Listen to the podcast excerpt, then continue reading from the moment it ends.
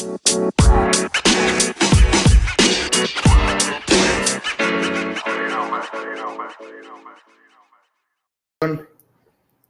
estamos aquí con Cristian Conca. ¿Qué hubo? ¿Cómo estamos? Buenas. Una disculpa ahí por los temas técnicos. Mucha complicación, mucha tecnología. Listo. Ahí estamos. Aquí estamos. Facebook ya también transmitiendo. Perfecto.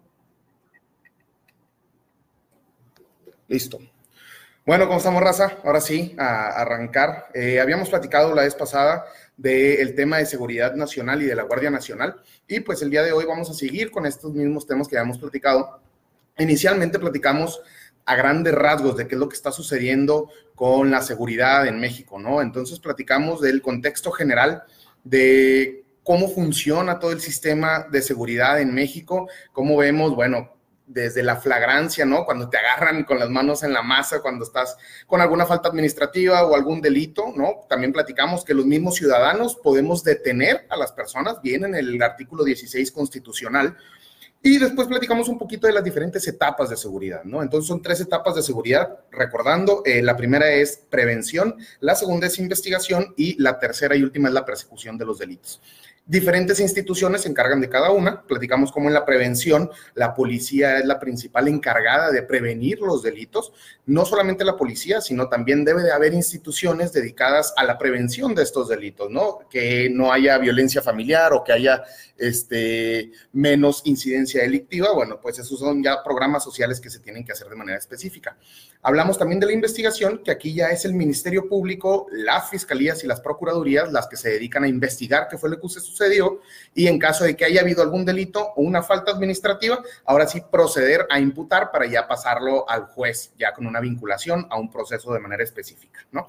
Entonces, bueno, platicamos de manera general eso, platicamos cómo se encuentran los policías municipales, vemos que la paga es muy mala, vemos que el nivel educativo es bajo, no significa que esto ya sea intrínsecamente malo, ni tampoco decir que si tú tienes una licenciatura, entonces ya eres bueno, no, para nada, pero sí definitivamente tienen mucho menos conocimientos, al menos lingüísticos, matemáticos, que eso les termina ayudando o perjudicando al momento de hacer su chamba. Y es chamba muy seria, o sea, el policía es el que tiene que tomar las denuncias eh, de manera inicial, es el que tiene que atender a las víctimas, tiene que saber primeros auxilios, tiene que saber ser un buen primer respondiente y aparte el policía es el que llena todo el reporte de qué es lo que sucedió en la escena del crimen o de los hechos, ¿no? Entonces, de igual manera son los que tienen que proteger si hay algún indicio, si hay algún arma tirada, un cuchillo, eh, si hay algún cuerpo de una persona que, falleció, que fue asesinada, bueno, pues justamente ellos se encargan de protegerlo y de que no vaya a ser alterado, porque sabemos que si se altera la escena del crimen, bueno, eso ya puede afectar a todo el proceso penal. Entonces, platicamos de todo eso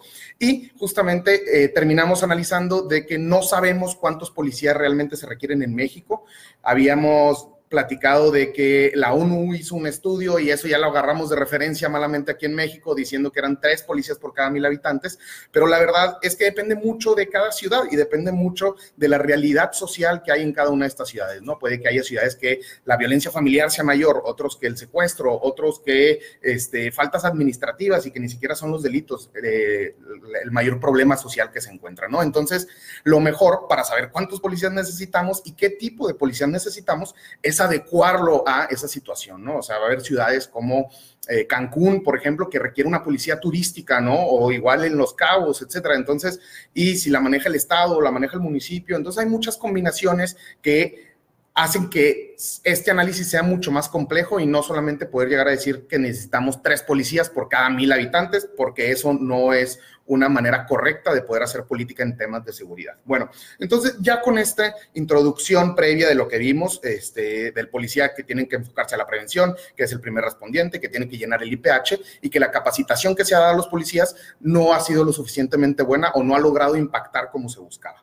Ahora vamos a platicar de la Guardia Nacional y de qué trata la Guardia Nacional y por qué ha sido un tema tan polémico y tan importante en esta época. Entonces, primero que nada, hay que recordar que eh, la Guardia Nacional viene a propuesta de López Obrador para poder enfrentar el problema de criminalidad que tenemos en México ya desde hace varias décadas. Entonces, recordando un poquito cómo fue lo que sucedió este, o qué fue lo que derivó al aumento de la violencia, vemos que Calderón decide en el 2008 sacar a las Fuerzas Armadas para enfrentar al crimen organizado. Entonces, aquí una de las grandes críticas que se hace a Calderón es que parece que no hubo una estrategia o una inteligencia previa para tal vez hacer golpes certeros a los jefes de los diferentes crímenes o de los diferentes cárteles y que parece que solamente fue vamos a sacar al ejército y pues vamos a, darnos en la torre entre unos y otros y a ver quién gana. Y también ha habido muchos señalamientos de que el gobierno federal se alió específicamente con el Chapo para eliminar a la competencia, por llamarlo de alguna manera. No podemos negar tampoco que ha habido muchos vínculos y nexos de narcotraficantes y el poder político desde antes de Calderón, ¿no? Entonces, digamos que esto era algo que iba creciendo y el argumento de Calderón es que, bueno, pues que ya estaba en un momento insostenible y que por eso tuvo que sacar las Fuerzas Armadas para comenzar esta famosa guerra contra el narco que mucho, mucho nos ha costado a la sociedad mexicana. Entonces, llevamos más de 250 mil muertos. Este, Michelle Bachelet justamente comentó que estas son cifras de guerra, o sea, estamos en cifras de un país en guerra. Recordemos que también hubo un momento donde incluso Estados Unidos llegó a decir que México estaba en posibilidad de convertirse en un Estado fallido. ¿Qué significa esto? Pues que el poder institucional no tenía el monopolio de la fuerza y no tenía la capacidad para responder contra los narcotraficantes. Entonces, una situación crítica por donde la veamos. ¿Y qué es lo peor de todo? Que no se ha solucionado y de hecho vamos empeorando cada vez más. Entonces, justamente López Obrador dice, bueno, ¿sabes qué? Mi solución o mi propuesta es la Guardia Nacional. ¿Cuál es la crítica? Pues que es más de lo mismo la Guardia Nacional termina siendo, si bien el objetivo es que sea una Guardia Civil y que sea de la misma sociedad que surja estas, eh, eh, esta entidad o estos actores que buscarán defendernos, estos policías militares, pues la verdad es que son militares actualmente y el inicio de la Guardia Nacional son totalmente militares. Es la policía eh, naval y la policía militar. Entonces, esos son los primeros elementos que van a pasar a la Guardia Nacional. Entonces, vamos a seguir en el mismo esquema de que es el ejército contra el crimen organizado. Hemos visto como el día de ayer, antier, sucedió que desarmaron al ejército. También vimos cuando están enfrentando ahorita el huachicoleo y lo que sucedió en Tlahuelilpan, que justamente explotó el ducto y pues el ejército, la verdad es que no está enfrentando a los civiles, que al menos eso es una señal de, seguridad de que al menos no se está dando la violación de derechos humanos que puede que en otros momentos se haya dado al tener eh, la, la, orden los soldados directamente de defenderse, ¿no? Ahora que ya está completamente cancelado por López Obrador. Ahora, ¿qué es la Guardia Nacional como tal? Bueno, es un órgano desconcentrado, eh, que es básicamente dependiente de la Secretaría de Seguridad y Protección Ciudadana, que es la Secretaría de Seguridad Pública Federal, ¿no? Este, entonces va a ser parte de la Secretaría de Seguridad Pública. También, eh, digamos que el mando que va a tener la Guardia Nacional va a ser nombrado directamente por el presidente y va a estar bajo el mando del secretario de Seguridad Pública. O sea, no es directamente con el presidente, sino que responde al secretario de Seguridad Pública Federal. Y también algo muy importante es que van a estar manejándose en fuero civil, no en fuero militar. ¿Qué significa esto? Que en caso de que violen eh, algún, cometan algún delito, actos de corrupción, eh, abusos de autoridad, etcétera, se les va a juzgar en tribunales civiles, no en tribunales militares. Ahora, ¿qué es lo que puede hacer la Guardia Nacional? Pues aquí está el tema, ¿no? Sacan diferentes leyes secundarias. Las leyes secundarias básicamente lo que hacen es explicar todo lo que dice la Constitución. O sea, en la Constitución vienen en algunos párrafos qué es la Guardia Nacional a grandes rasgos y vamos a tener diferentes leyes secundarias que ahora sí explican todo lo que es la Guardia Nacional. Entonces tenemos la ley de la Guardia Nacional y dos de las leyes que ya se han analizado es justamente la Ley Nacional del Uso de la Fuerza, así como la Ley del Registro Nacional de Detenciones, que esos son los dos temas importantes que buscan robustecer para el tema de la Guardia Nacional en todo el tema operativo. Entonces, ¿qué facultades tiene la Guardia Nacional? Muy rápido, es preventiva y reactiva. ¿Qué significa esto? Que tiene las mismas facultades que cualquier policía de investigación. Las facultades de la policía de investigación las encontramos en el 132 del Código Nacional de Procedimientos Penales. Lo platicamos en, la transmisión pasada, donde, bueno, pues básicamente, ¿qué es lo que pueden hacer? Tienen que ser primeros respondientes, tienen que tomar este, los, las denuncias, tienen que proteger a la víctima, tienen que hacer el registro del IPH, que ahora va a cambiar, al parecer, por este registro de la detención. ¿Qué más? Bueno, van a tener las mismas capacidades de una policía federal y una policía local. O sea, entonces ya la Guardia Nacional es una combinación de ambas policías. ¿Qué era lo que los separaba anteriormente? Básicamente el fuero el fuero era o federal o es fuero local. ¿Qué significa esto? Que hay delitos que son de la federación, como delitos de narcotráfico, ¿no? O el huachicoleo también es un delito federal. Y tenemos varios delitos federales que son como los más graves. Y tenemos delitos que son del fuero local, como secuestro, como extorsión, como homicidio, como etcétera, etcétera, ¿no? Que son más comunes y son los que nos encontramos eh, día a día, como los robos, ¿no? A peatones o transeúntes y este, o o a, vehículos, etcétera. Entonces, todo esto es fuero local. ¿Qué es lo que buscan? Bueno, que, puedan, que la Guardia Nacional pueda tener injerencia en ambos fueros y actuar básicamente en cualquier momento que se esté dando alguna falta administrativa incluso o un delito. O sea, la Guardia Nacional, si estás borrachito en la calle, te va a poder agarrar, trepar y vámonos, ¿no? Este, y te ponen a disposición del juez calificador. Entonces, ¿Qué más pueden hacer? Van a poder investigar delitos bajo la conducción del Ministerio Público. Esto es muy importante. ¿Por qué? Porque aquí algo que se temía es que también se le diera capacidad de investigación a la Guardia Nacional, pero bajo su propia conducción. Y esto lo que ayuda es que sea la Fiscalía, que es una institución eh, independiente de la Guardia Nacional, la que va a estar diciéndoles qué es lo que tienen que investigar. Ahora, que la Guardia Nacional haga de alguna u otra manera esos actos de investigación, pues ya veremos de qué manera actúa. Además de poder investigar delitos, también van a poder revisar y detener a migrantes en condición irregular, que esto, digamos, era tema federal, que también lo van a poder tener.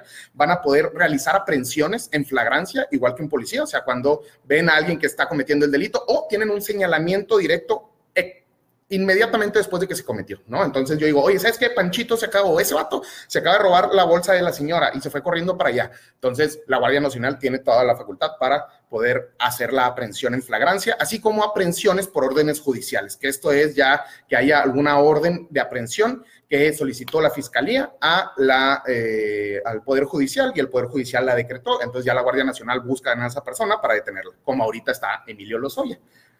Eh, también, bueno, lo que vamos a ver es que pueden realizar cateos e intervenciones a las comunicaciones de las personas. Todo esto tiene que ser por solicitud del Ministerio Público a el juez, ¿no? Entonces el juez ya emite una orden judicial y dice, ah, ok, puedes intervenirle el celular o el internet o lo que quieras a tal persona porque está siendo investigada. Pero también algo muy importante es que le dan la facultad a la Guardia Nacional de solicitar directamente órdenes de, este, de intervención o órdenes de espionaje, se le llama, donde le, piden al juez permiso para directamente ellos realizar ese espionaje. Esto es sobre todo cuando la Guardia Nacional crea que tienen suficientes elementos para investigar a el mismo poder político o a alguien dentro de una fiscalía. Entonces, no quieren que nadie más se entere y van a tener la facultad para directamente pedirle al juez estas órdenes de espionaje. Aparte de las órdenes de espionaje, también tienen la capacidad de realizar operaciones encubiertas de establecer informantes y, por último, también en caso de que ellos cometan delitos, las penas son más graves que para el resto de nosotros. Entonces, digamos que se les da la verdad se les da algunas facultades que pueden ser muy importantes y que pueden ser clave para poder atacar de manera correcta la delincuencia, pero aquí va a ser muy importante ver cuáles son los contrapesos del poder este, de la Guardia Nacional, ¿no? O sea, si nos vamos a poder realmente defender con la Fiscalía o con la Comisión de Derechos Humanos o etcétera, ¿no? Y que en caso de que la Guardia Nacional sobrepase sus facultades, realmente sea señalada por realizar este tipo de actitudes delictivas. ¿Qué más? Bueno, ¿Cómo va a ser conformada la Guardia Nacional? Muy rápidamente, ya les había dicho, Policía Militar y Policía Naval.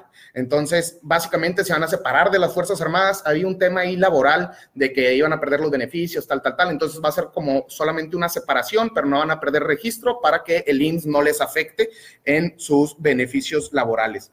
También van a tener que realizar las pruebas de control de confianza y aquí se les da dos años de plazo para que todos los que vayan entrando a la Guardia Nacional vayan aplicando estas pruebas de control de confianza. ¿Cuál es la bronca? Que inicialmente pues no van a tener las pruebas de control de confianza. Las pruebas de control de confianza son un broncón. Muchas veces la metodología hace que eh, los mismos policías, incluso aunque tengas un buen perfil de policía, pues aún así no pase las pruebas de control de confianza. Y este ha sido un gran problema para muchísimas, muchísimas eh, instituciones a nivel estatal sobre todo, ¿no?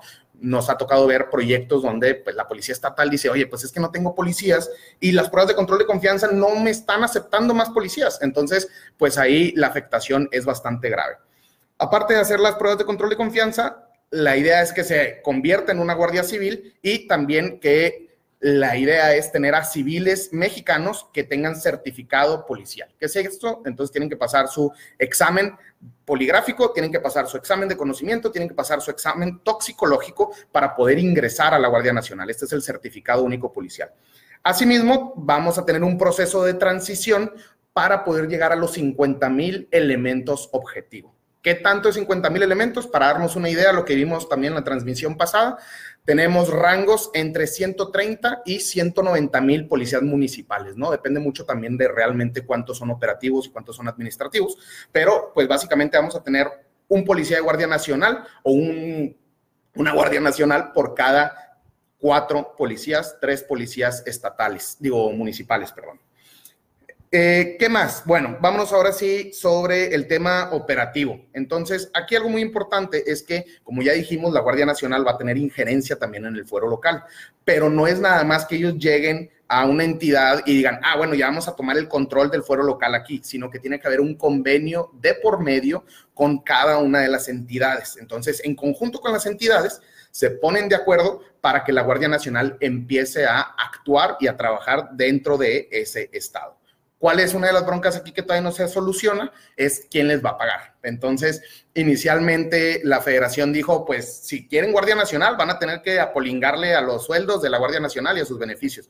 Y los estados fue que, pues, vato, fue tu idea hacer la Guardia Nacional y ahora me la estás cobrando. Entonces, ahorita están negociando y al parecer sí van a hacer convenios ya con términos específicos dependiendo de cada entidad, ¿no?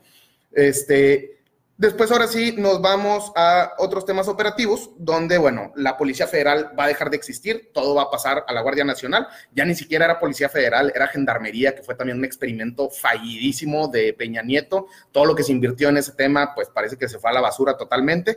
Y van a hacer un informe anual al Senado del reporte de las actividades que han realizado. Y por último, van a tener un registro electrónico de armas, donde va a decir justamente quién está en posesión de cada arma, en qué momento, cuántas balas tiene, tal, tal, tal. Toda, toda esa información en muchos temas ya debería de estar, pero no opera. Y justamente nos vamos a los siguientes dos leyes rápidamente, que es lo que cambian eh, o, temas que deberían de estar en el operativo, lo están ya haciendo ley. Tenemos primero el, la Ley Nacional del Registro de Detenciones. Entonces aquí esta ley lo que obliga es a todas las instituciones eh, de, seguridad, a todos los policías, que tengan que registrar todas las detenciones que hacen. Ya debería de estar.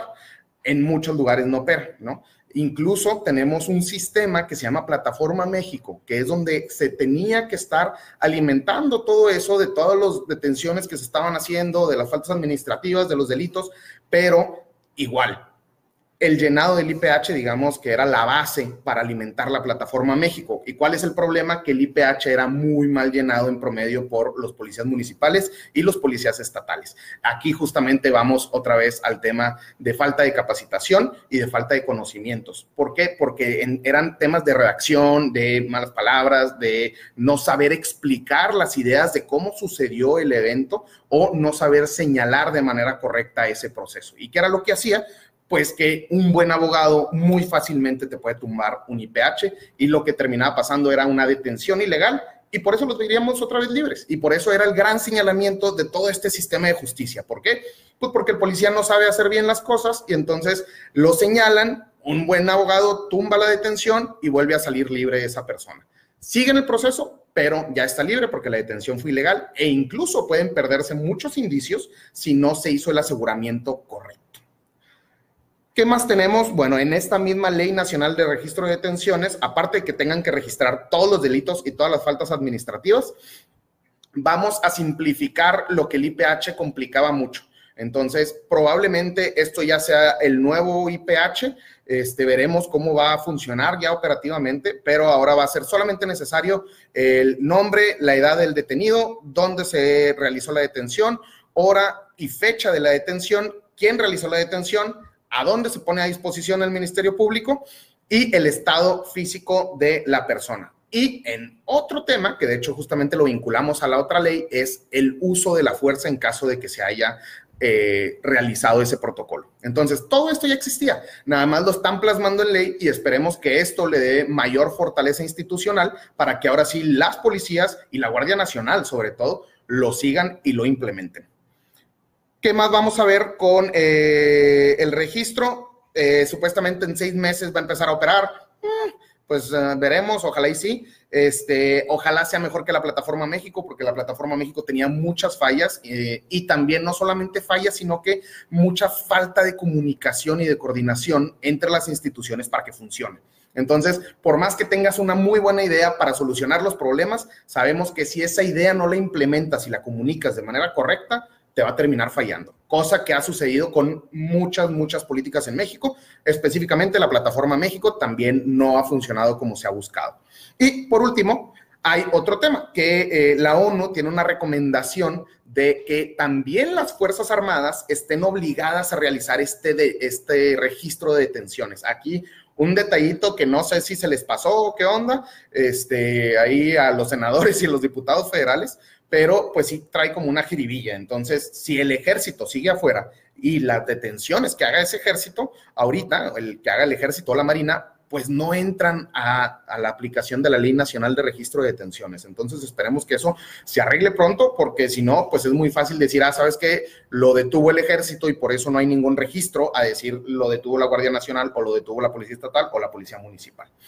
¿Qué más vamos a ver? Bueno, ya en el tema de la Ley Nacional del Uso de la Fuerza, hay diferentes niveles del uso de la fuerza, es lo que establece la ley. Hay cinco niveles del uso de la fuerza y de acuerdo a cómo vayas, eh, vayas subiendo ese nivel, es como tiene que responder también el policía y en este caso también la Guardia Nacional. Entonces, el primero es que se tenga una presencia de la autoridad, o sea, literalmente que esté el policía ahí enfrente de la persona que está cometiendo un delito o la falta administrativa o eh, va a ser detenido. Eh, después es la persuasión o la disuasión verbal, de que pues estate o aliviánate o no te me alebrestes. Después una reducción física de movimientos, que ahora sí es tratar de inmovilizar a la persona, ¿ok?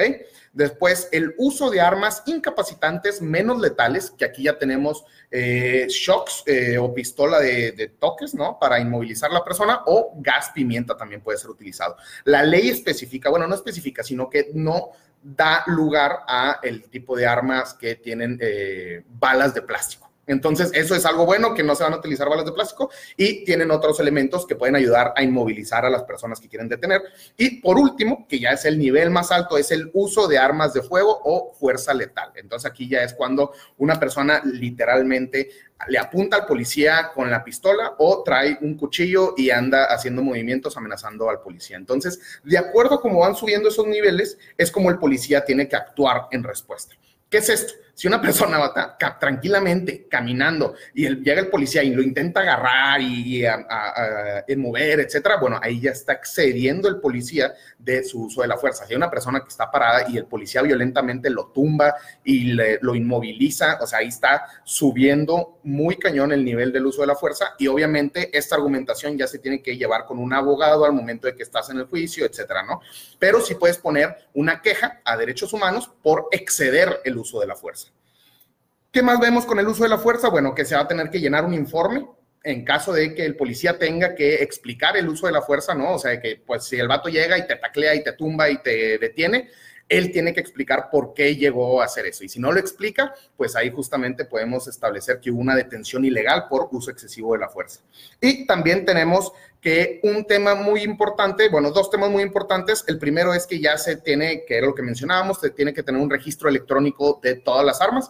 Esperemos que funcione porque igual supuestamente ya debería existir y la verdad es que no existe. Se tienen portes de arma, pero el mismo porte de arma está dividido hasta en tres policías. O sea, un policía se van rolando las pistolas y pues si la llegan a utilizar, pues a ver, pues a ver quién le toca. Y al menos hay tres señalados de esos que tienen ese mismo porte de arma. Y también lo que vamos a ver es que queda fuera la indemnización a las víctimas. Y esto es muy, muy importante. O sea, aquí la ley del uso de la fuerza no dice nada en caso de que haya un exceso del uso de la fuerza por parte de la Guardia Nacional o de la Policía Federal o de cualquier otra policía, este, no dice si hay lesiones extras a la víctima, no va a haber indemnización alguna por parte del Estado. Entonces, esto es muy importante que se atienda y que, pues, si estás lastimando a personas de manera indebida o de manera excesiva, pues el Estado tiene que pagar esos daños, ¿no? Y también algo muy importante es que deja un espacio donde dice que la policía puede intervenir con armas menos letales cuando las manifestaciones son ilícitas o se ponen violentas. ¿Qué significa esto? Una manifestación pacífica, pues supuestamente no debería de por qué tener una intervención policial, pero si la policía o el gobierno establece que esa manifestación es ilícita, entonces ya la policía y la Guardia Nacional podrían entrar a utilizar la fuerza para apagar esa manifestación. Lo mismo si para sus estándares se pone violenta esa manifestación. ¿Cuál es el tema aquí? Pues el tema es que nos deja muy ambiguos estos términos, ¿no? O sea, qué sí es lícito, qué no es ilícito, porque incluso el derecho de manifestación pues está consagrado en la Constitución, ¿no? Entonces, ¿en qué momento me estás diciendo que no es lícito algo que está en la Constitución?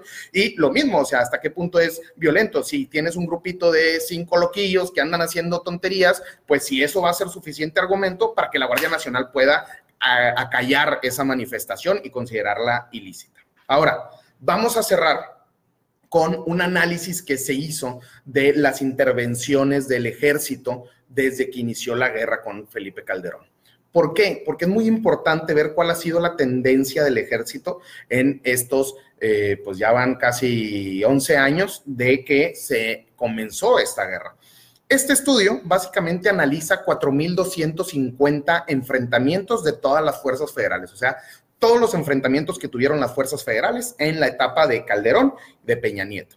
Y dicen que, oye, pues de todos estos enfrentamientos, 75% de estos enfrentamientos fueron con el ejército, específicamente la Sedena, o sea, la Sedena con grupos armados o este, personas que estaban siendo señaladas como delincuentes, mientras que la Policía Federal solamente 18% y la Secretaría de Marina solamente 7%. ¿Qué significa esto? Que ha sido una tendencia claramente militarística el hecho de intervenir en la seguridad con el ejército. Y ha sido el ejército quien ha llevado esta guerra. Y el ejército es responsable, esto hay que dejarlo claro, el ejército es responsable de los resultados que tenemos en la actual guerra porque ellos son los que han estado en ese campo de batalla. Este, también podemos ver que el 50, el 50 de los enfrentamientos de las Fuerzas Armadas fueron solamente en 23 municipios y todos en estados como Coahuila, Guerrero, Michoacán, Nuevo León, Sinaloa y Tamaulipas. O sea, los puntos rojos que ya conocemos, pero pues básicamente son 2.125 enfrentamientos concentrados en 23 municipios. Y por eso la gente que vivimos en estos municipios pues nos dejó marcada esta guerra y vivimos cosas muy traumantes, sobre todo aquí en Monterrey, los colgados, etcétera, ni, ni mencionar cosas que todos recordamos. Entonces, ¿cuál es el miedo aquí? El miedo es que todo esto ha sido también, pues el ejército ha sido quienes han enfrentado todas estas situaciones, quienes han enfrentado esta guerra contra el narco. Y pues aquí el miedo es que se siga replicando esto, porque por las señales que vemos en papel y en ley, pues no es suficiente la argumentación como para decir, ah, ok, ya no eres ejército, ya eres policía y ya eres civil, porque siguen siendo los mismos, sigue siendo la policía militar y la policía naval la que ahora va a hacer los enfrentamientos. Entonces podemos ver que Después de 12 años de la intervención militar en la que hemos vivido, se está insistiendo que se han dispuesto cada vez más recursos militares estatales y privados, cuya naturaleza nunca ha sido clara para la militarización de la seguridad pública. ¿Qué significa esto? Y como lo dijimos en la primera transmisión, si queremos resolver este problema, no es llegar con el mazo y con la pistola a disparar esto se tiene que resolver en el tejido social, esto se tiene que resolver con prevención, con construcción de comunidad y nosotros apoyándonos como ciudadanos.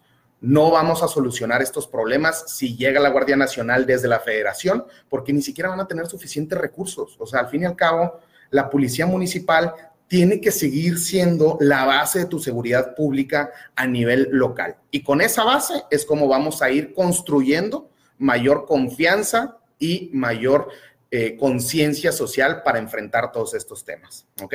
Entonces, bueno, pues hasta aquí la dejamos el día de hoy, Raza, la Guardia Nacional. Eh, espero que le hayan disfrutado. Ya vamos a tener Spotify, por eso ya me estaba grabando. Entonces, vamos a compartir ya el Spotify, les vamos a compartir el canal. Y también, bueno, pues comentarles que este, durante el mes de junio esperemos sí poder grabar todas las semanas, pero pues vamos a tomarnos algunos días de, de vacaciones merecidamente. Este, y pues esperemos que ustedes también disfruten sus vacaciones, raza. Ya saben, si les gusta el video, si les gustan las transmisiones, compártanlo, platíquenlo con la gente, platíquenlo con sus amigos, con sus familiares. ¿Para qué? Pues para que todos estemos más enterados y para que nos demos cuenta que si queremos un mejor México es porque nosotros los tenemos que construir. Nadie más va a llegar a construirnos el México que nosotros estamos buscando. ¿Va? Entonces, nos vemos, raza, y seguimos cotorreando. ¡Ánimo!